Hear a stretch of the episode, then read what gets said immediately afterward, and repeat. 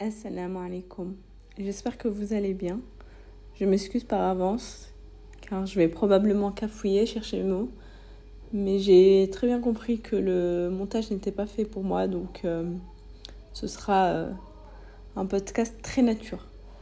Néanmoins, aujourd'hui, je vais vous parler de l'expatriation, mais euh, plutôt dans le sens où quels sont les sentiments que j'ai ressentis par rapport à l'expatriation, avec une partie sur le avant l'expatriation, euh, pourquoi en fait j'ai voulu m'expatrier, etc. À quel moment. Et euh, le après, euh, les, les, les, réflexions que j'ai pu avoir après l'expatriation. Par rapport à comment j'ai fait pour m'expatrier, je vous en parlerai vite fait. Mais pour être très honnête, c'est que j'étais là au bon endroit, au bon endroit pardon, au bon moment. Donc voilà. Euh, et en fait, donc, euh, dès la licence, j'ai voulu euh, m'expatrier. Dès la licence, je savais que je voulais partir à l'étranger. Je savais que je voulais voir autre chose qu'à la France. Je suis née, j'ai grandi en France, donc c'est cool, hein, mais j'avais besoin finalement de voir autre chose. J'avais besoin de, de, sortir de ma zone de confort et je savais que l'expatriation, c'était l'expatriation, c'était la meilleure des choses pour sortir de sa zone de confort. Donc euh, j'ai enquiquiné tout le monde, euh, mes camarades de promotion, mes enseignants, euh, comment faire pour partir à l'étranger, entre guillemets, mais plutôt comme, quel métier avoir qui puisse être mis en pratique n'importe où dans le monde. Donc voilà, et ensuite je suis passée en master, en M1, de la possibilité de partir à l'étranger. Et, je suis tombée sur une personne qui visiblement ma tête ne lui revenait pas. Elle ne souhaitait pas que je parte à l'étranger, donc euh, euh, parce qu'en fait euh, cette personne était en charge des stages à l'étranger, c'était elle en fait qui s'occupait de trouver des stages aux, personnes, etc. Et moi clairement elle ne voulait pas. Donc ce qui s'est passé, c'est que je me suis débrouillée toute seule, j'ai cherché par moi-même, etc. J'ai trouvé un stage euh, euh, j'ai tout mis au clair avec euh, la personne qui a accepté de me prendre un stage. Et puis je suis allée avec ma convention préparée chez le directeur de formation. Et je lui ai dit écoutez c'est simple clair et net voilà je veux partir. Vous n'avez pas à m'empêcher de partir. C'est pas votre vie c'est ma vie c'est mes choix. C'est à moi de, de définir et de choisir ce que je souhaite pour moi-même. Donc voilà. Je suis quasi sûre qu'ils m'ont pas oublié des années après mais il faut savoir en fait ce que vous voulez dans la vie. C'est pas aux autres de déterminer euh, euh, vos choix de vie. Donc voilà, puis ensuite j'ai fait mon master 2, j'ai euh, repris un master 2 en alternance. Et pendant ma recherche d'alternance, bah, elle s'est conclue avec deux choix possibles. J'avais eu deux propositions de poste de mémoire, j'avais eu, ouais, j'avais eu une réponse un jour, le lendemain, j'avais une autre réponse positive. Et donc, je me suis dit, bon, qu'est-ce que je, choisis? Euh, parce que très honnêtement, c'était dans deux gros, grands groupes prestigieux français. Euh, l'émission était géniale dans les deux, dans les deux euh, postes. Les encadrants dans les deux postes étaient géniaux. Donc, c'était pas ça le souci. C'est que finalement, il fallait faire un choix. C'était plus ça le souci. Mais j'aime me torturer l'esprit. Donc, je me suis torturé l'esprit en me disant à qui je vais dire non. Puis au final, je me suis dit euh, à moi-même, écoute, euh, sois cohérente. Tu veux partir euh, vers l'international, prends le poste qui tend vers ça. Parce que l'autre poste, c'était sur un site industriel français, donc clairement, c'était pas de l'international. il fallait quand même que je reste cohérente avec les, les choix que je souhaitais. Puis je suis tellement reconnaissante parce que je sais qu'avoir une alternance sur un périmètre international, c'est pas tout le monde qui a cette, cette opportunité. Euh, dans ma promotion, euh, j'étais la seule d'ailleurs à avoir euh, à travailler avec, à pas du tout travailler avec la France, mais vraiment à travailler avec d'autres pays. Et, donc je me suis dit, bon, on va partir pour celui-là. Donc j'ai commencé mon alternance, etc. Et vraiment j'ai passé une année géniale. Vraiment une année mais fantastique.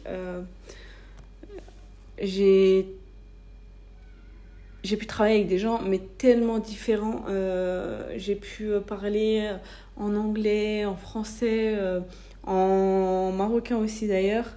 parce qu'un coup, je parlais avec des gens qui étaient à Casablanca, un coup, je parlais avec des gens qui étaient à Beyrouth, un coup, je parlais avec des gens qui étaient à Dubaï, un coup, c'était des gens qui étaient à New Delhi. Donc, donc c'était plutôt, vraiment, c'était plutôt cool. Et c'était hyper enrichissant, c'était hyper challengeant, etc. donc voilà. Puis en fait, pendant mon alternance, vu que justement j'avais cette vision sur l'international, je savais que une fille qui était à qui on avait proposé un poste au Qatar ne le voulait pas. Et donc je savais qu'un poste au Qatar s'ouvrait. Donc j'ai commencé à me dire, ok, il faut que j'aille voir euh, peut-être ma chef pour lui dire, euh, j'aimerais quand même partir à l'étranger, etc. Euh, qu'en penses-tu? Quelles sont les démarches à faire, etc. pour trouver un poste au sein de l'entreprise? Donc elle me dit, écoute, va voir les RH de ma part. Et j'y vais, et je vais voir une RH, enfin m'a envoyé vers une RH en particulier. Cette RH, elle m'a dit, attends, j'appelle la personne qui est en charge des mobilités internes. Donc je vais voir donc la, RH elle est descendue de son bureau d'ailleurs ce jour, euh, le jour même parce qu'elle avait appelé au téléphone et elle lui dit écoute, euh, rejoins mon bureau, euh, c'est pour discuter. Donc on en parle, elle me dit ah bah il y a un poste justement qui s'ouvre au Qatar. Très honnêtement, j'étais au courant. mais mais j'ai fait la surprise, ah franchement ça m'intéresserait bien, etc. donc voilà, puis j'ai terminé mon alternance normalement, sauf que quand j'ai terminé mon alternance, parce que ça, ça c'était en janvier 2020, ensuite, en mars 2020, on a eu le Covid. J'ai terminé mon alternance en fin d'année euh, scolaire euh, vers septembre-octobre.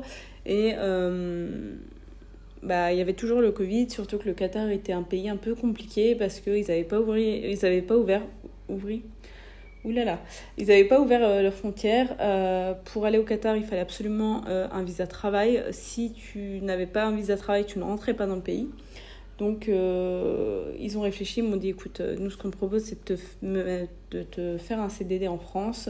Et puis, euh, quand les frontières seront ouvertes, bah, écoute, tu passeras simplement en, contrat ici. Donc, donc voilà, donc j'étais en télétravail tout du long parce que très clairement, j'avais aucune équipe ici. Hein. L'équipe était entre Dubaï et Doha d'ailleurs. Donc elle était entre sur les deux, euh, sur les deux euh, villes. Euh, et donc ce qui s'est passé, c'est que finalement ça a pris un temps fou. très honnêtement, ça a pris un temps fou. Et c'est fou hein, parce que j'aurais pu ne pas faire preuve de patience, mais après je me suis dit, écoute, patiente, quoi qu'il arrive, tu bosses, tu continues à bosser. C'est vrai que c'est pas l'idéal parce que finalement tout le monde est sur site. Toi, tu es, toi, à distance, j'étais la seule à Paris. Euh, c'était hyper marrant parce que tout le monde me demandait bah alors c'est comme à Paris, nanani, alors que moi je voulais juste partir.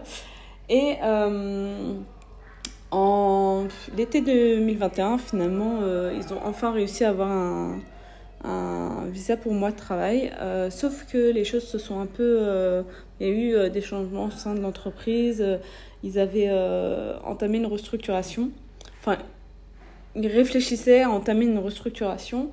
Et donc, euh, ils ont un peu changé leur plan. Le poste qui était euh, à la base pour le Qatar, euh, bah, finalement, ils le voulaient sur Dubaï. Donc, on prévient un peu à la dernière minute en disant écoute, finalement, on te veut pas au Qatar, on préfère. Et on prévient aussi les RH du Qatar d'ailleurs. on, on, dit écoute, nous, on préfère à Dubaï. Donc, je dis ok. le temps que ça se fasse, hein, parce que c'est incroyable le temps que ça prend des fois pour avoir quelque chose euh, quand tu es euh, dans une entreprise, mais de toute manière, c'est normal. Hein, ça, c'est... Dans toutes les entreprises, euh, la lenteur, parfois, elle est, elle est fascinante. Mais donc, donc fin août 2021, on me dit écoute, tu veux venir quand? Moi je dis j'aimerais bien venir plutôt la troisième semaine de septembre. Euh, de mémoire, c'était la troisième semaine de septembre. Peut-être que je me trompe. Mais en tout cas, c'était euh, deux, trois jours avant que, après, pardon, après que ma mère euh, revienne du Maroc. Donc moi, je voulais la voir pour lui dire au revoir avant de partir. Ils ont accepté, ils m'ont dit ok, d'accord, on te laisse jusqu'à ce, ce jour-là. et en fait, ça a été le deux ou trois semaines, je ne me rappelle plus exactement, mais deux ou trois semaines les plus affreuses de ma vie, entre guillemets. Parce qu'en fait, j'ai remis en question tous mes choix. Je me suis dit, mais est-ce que vraiment j'ai envie de partir? Euh, Est-ce que vraiment euh, je souhaite partir? Est-ce que euh, je suis prête à, tout quitter, à laisser ma famille Je vais partir toute seule, il y aura personne avec moi, etc. Donc c'était un stress, une angoisse, me réveiller la nuit en me disant, mais qu'est-ce que je fais? Je suis en train de faire n'importe quoi. Est-ce que c'est une bonne décision ce que, je prends? Je me disais tous les jours, je vais dire à ma chef en fait que je vais pas venir. Je me disais, non, mais en fait, Pôle emploi, c'est bien, je vais aller m'inscrire à Pôle emploi, puis je vais arrêter de me, casser la tête. Bref. Euh, c'était vraiment les montagnes russes parce que un coup, je me disais, non, j'ai plus envie d'y aller. Après, je me disais, si, en fait, c'est vraiment ce que je veux, j'ai envie d'y aller. Donc, je faisais un coup c'était haut, un coup, un coup c'était bas. deux semaines vraiment torture d'esprit, quoi. Mais j'aime me torturer l'esprit, visiblement. Donc ça a été euh, deux semaines euh, vraiment de... Euh, en fait, où finalement je faisais face à, mes choix. c'est un objectif que je m'étais fixé depuis des années et quand ça se concrétise, c'est très particulier les sentiments que qu'on a en fait. on imagine des choses, mais quand ça se concrétise, c'est tellement différent. C'est tellement différent. Donc voilà, j'ai j'ai finalement pris l'avion, vu que je suis euh, quand même ici. Mais euh, je, je, me rappelle quand j'étais à l'aéroport, ma mère était en larmes, moi j'étais en larmes, et je me disais, mais, qu'est-ce que je suis en train de faire? Ma mère, elle me disait, mais, mais tu vas partir toute seule, mais t'es sûre, mais fais attention à toi. C'était euh, ah, c'était génial, hein, très clairement. c'était deux semaines fabuleuses. Et, et moi, en fait, j'ai dit aussi à ma mère, écoute, t'as fait le choix de, de, de venir en France euh, tu peux pas m'empêcher en fait de faire ce choix d'aller dans un autre pays. Bon, elle a eu l'argument, euh, oui, mais on c'était pas pareil, euh, etc. Mais je lui dis, écoute, tu, tu m'as donné l'opportunité, tu m'as poussé à faire des études avec mon père, donc tu peux pas, à l'heure actuelle, me dire pourquoi tu, tu vas aller au bout de tes projets. Tu m'as poussé en fait à aller au bout de mes projets euh, j'ai fait les études que je souhaitais, pour le métier que je souhaitais. Euh, donc tu peux pas m'empêcher aussi de concrétiser mes projets, etc. Et donc euh, j'ai pris l'avion, j'étais en pleurs dans l'avion. je pleurais, je me disais mais pourquoi, etc. j'ai atterri tard le soir, je, suis allée à l'hôtel qu'on m'avait donné. et je me rappelle, c'était. En fait, j'étais dans un autre monde. je réalisais pas, en fait, finalement, que j'avais quitté la France. Euh, entre guillemets, pour de bon. Parce que euh, peut-être que demain j'y retournerai, mais euh, à ce moment-là, voilà, j'étais vraiment partie, quoi. C'était pas des vacances. Je passais pas, je passais pas deux mois de vacances, deux jours de, deux semaines de vacances, pardon. J'ai visiblement du mal avec les durées, mais deux semaines de vacances, je passais vraiment un temps indéterminé. Donc, donc voilà, en plus, bah moi j'étais en télétravail tout du long. Euh, jusqu'à ce départ-là. Donc euh, ma chef, je ne l'avais jamais vue. Les directeurs, je connaissais tous leurs noms, mais tous. Et alors euh, le jour J, j'y vais. C'était très bizarre parce que je me présente, oui, je suis une, une telle, je viens voir une telle, donc la secrétaire l'appelle. Et donc, c'est la première fois que je voyais ma, ma chef en vrai, en direct. Donc c'est très particulier. Et ensuite, j'ai découvert justement la, la, tête de tous ces directeurs dont j'avais les noms, parce que finalement, je les suivais euh, pour différents points au niveau du travail. Euh. Et donc, j'avais tous leurs noms. Et là, je découvrais leur visage. Euh. Mais d'ailleurs, j'ai eu, j'ai eu un souci à ce niveau-là, parce qu'à un moment, je parlais avec un, un directeur, et je savais pas qu'en fait, c'était lui. et c'est après, je lui dis, mais en fait, tu es un tel. Il me dit, bah oui. Été tellement gênée, mais bref. Euh, ça arrive. Euh, preuve que le télétravail, euh, c'est bien, mais ça a ses limites. Et donc, pour en revenir au sujet, donc finalement, ça se passait très bien au final, même si ça a été l'angoisse. Et je, je, l'ai dit à ma chef. Elle a rigolé, etc. Elle me dit en réalité, même si tu avais, si avais annulé, j'aurais totalement compris. Enfin, c'était à toi de, de prendre la décision. Et euh, il y a une deuxième phase en fait qui, euh, qui s'est passée à ce moment-là quand je suis arrivée, euh, etc. je ne saurais pas trop expliquer. Je pense qu'il y a différentes circonstances qui sont rentrées en jeu. Le fait que je ne sois pas en France, le fait que j'ai peut-être commencé à écouter des podcasts particuliers. Je vous mettrai les liens en dessous. Et je précise, je ne suis pas forcément d'accord avec tout ce qui est dit dans les podcasts que je vous mettrai en dessous. Il y a juste certaines parties, moi, qui me parlaient parce que c'était des enfants d'immigrés euh, maghrébins euh, qui avaient aussi euh, des, des, des, des, réflexions sur leur, leur identité. Donc ça m'a peut-être aussi aidé à, à réfléchir à mon identité. Il y a aussi le fait que les locaux, quand ils souhaitaient me parler, ils me parlaient de manière un peu directement en arabe, parce que forcément je reflète l'image d'une arabe. J'ai clairement le faciès d'une arabe, donc et là, je me retrouvais à expliquer qu'en fait, je suis française. certes, mon ethnie est arabe, mais je reste pour autant française dans ma langue maternelle et je peux parler avec eux en marocain, mais je suis pas à l'aise, quoi. Donc ils comprenaient, donc ils, me disaient ok on parlera en, anglais, il n'y a pas de, a pas de souci. Et puis même des gens m'ont posé la question mais en fait, d'où tu viens, etc. Et euh, pour eux, c'est très bizarre, en fait, quand tu.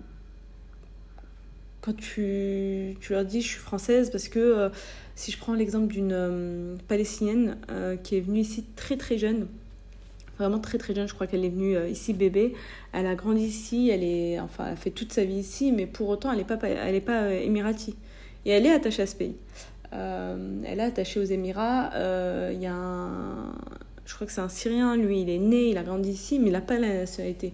Il n'y a pas ce, droit du sol. Donc pour eux, le droit du sol, c'est très particulier. Donc c'est vrai qu'ils me posent la question, mais comment ça se fait, etc. Et en fait, leur question, euh, moi, m'a poussé à me poser moi-même des questions. À me dire, euh, ok, mais en fait, qui je suis Et euh, c'est une réflexion que j'ai menée. Je me suis de nouveau torturé l'esprit. Visiblement, c'est le passe-temps favori que, que j'ai. Euh, donc je me, je me, suis demandé qui j'étais, comment je me définissais, euh, qu'est-ce que je devais répondre à cette question de qui es-tu euh, Et finalement j'ai découvert plein de choses, j'ai découvert que bah, l'identité, chaque humain peut définir son identité, c'est là où c'est fou et il n'y a pas deux identités qui se confrontent au sein d'une personne. C'est une identité et c'est une identité qui est définie de manière individuelle et de manière euh, singulière à chacun. Et euh, je trouve ça hyper important de définir qui nous sommes, parce que finalement, si tu ne sais pas qui tu es, où est-ce que tu vas? Si tu ne sais pas d'où tu viens, où est-ce que tu vas? Donc c'est très important parce que finalement ce qui tu es à l'heure actuelle c'est d'où tu viens. c'est plein de, choses qui, définissent ton passé, ton présent et donc qui vont permettre de définir ton futur. Euh, ouais, c'est extrêmement important. Et puis, surtout que je trouve qu'on fait, qu'on fait face à ce souci, euh, euh, que ce soit en France ou dans nos pays d'origine, où les personnes, des fois, veulent nous définir à notre place. des gens qui vont te dire oui mais toi tu n'es pas ci tu n'es pas ça mais en fait c'est pas aux autres de, de, nous définir absolument pas si moi j'estime que je sais pas moi je suis tel tel tel c'est à moi de me définir. Ce n'est pas aux autres. C'est ma vie, mes choix, mon identité. Et je tiens à appuyer sur le mon identité. Ce n'est pas aux autres de, de, définir. Et c'est vrai que c'est marrant, hein, parce que j'imaginais pas du tout, en fait, en partant, que j'allais me retrouver à, à, me poser ce genre de questions. Et je trouve ça important de vous en parler parce que j'aurais aimé, en fait, finalement, qu'on me pousse à cette réflexion peut-être plus tôt. Euh, je m'étais jamais posé la question et. Euh, je trouve que c'est important finalement. Je, trouve ça extrêmement important. J'en ai, j'en ai parlé avec différentes personnes, etc. Et c'est. Euh, savoir qui on est, c'est, mais c'est vital. C'est vital parce que finalement, euh, c'est quelle est ta place. Donc, euh, donc voilà, c'est, c'est assez marrant d'ailleurs. C'est assez particulier. Par contre, je vais faire aussi un. Je vais vous parler plutôt d'un, d'un truc assez marrant. C'est que. j'avais fait un stage en M1 à l'étranger. Euh, j'avais ressenti du manque et d'ailleurs j'avais découvert que finalement c'était pas si simple que ça de sortir de sa zone de confort. Et euh, avec le recul, bizarrement ici, euh, je sais pas, est-ce que c'est le fait que je savais que c'était pas, c'était pas dans un temps limité? Parce que le stage c'était six mois donc je savais que je passais six mois à l'étranger et puis je rentrais donc c'est peut-être pour ça que j'avais un manque. Ici j'ai toujours un manque de, de la France, hein, ça c'est clair et net parce que finalement je suis attachée quoi qu'il quoi qu'il arrive. Mais euh, les sentiments sont différents. C'est très marrant parce que les sentiments sont très différents. Euh, je ne saurais pas dire, euh, honnêtement. ma famille me manque, certains aspects de la France me manquent. Mais pour autant, j'ai pas cette envie de rentrer en France comme je l'avais en stage. Euh, je savais qu'en stage, euh, je finissais mes six mois et je partais. Là, je, rentre en France pour voir ma famille, puis euh, je reviens sans aucun souci. pas en me disant, c'est quand que c'est quand que cette mission à, à, Dubaï va se finir Je me suis jamais posé cette question. Donc, preuve que finalement, quand on est dans un stage avec des temps donnés et quand on est dans une expérience où on ne sait pas trop ce qu'il en sera, parce que voilà, la vie professionnelle fait que, bah, les sentiments peuvent être très différents. Pourtant, dans les deux cas, j'étais à l'étranger. J'étais même plus proche de la France dans mon stage de, de M1. Donc, donc voilà. je ne sais pas si honnêtement, ce podcast vous sera utile. Euh, J'accepte bien évidemment toute remarque constructive, s'il vous plaît.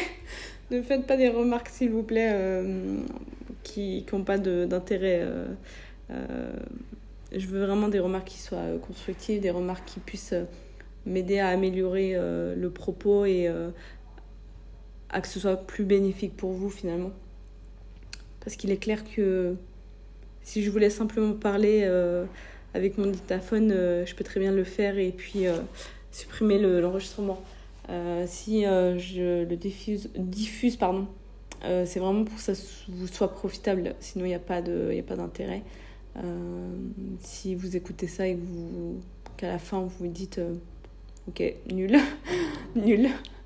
Me dites pas juste nul s'il vous plaît. Donnez-moi les raisons de pourquoi ce serait nul. Mais, euh, mais voilà, euh, je vous remercie euh, du temps que vous avez passé donc avec moi. je vous parle un peu comme si je parlais à une amie. Hein, donc, donc je suis désolée, à des moments je rigole, à des moments je cherche mes mots.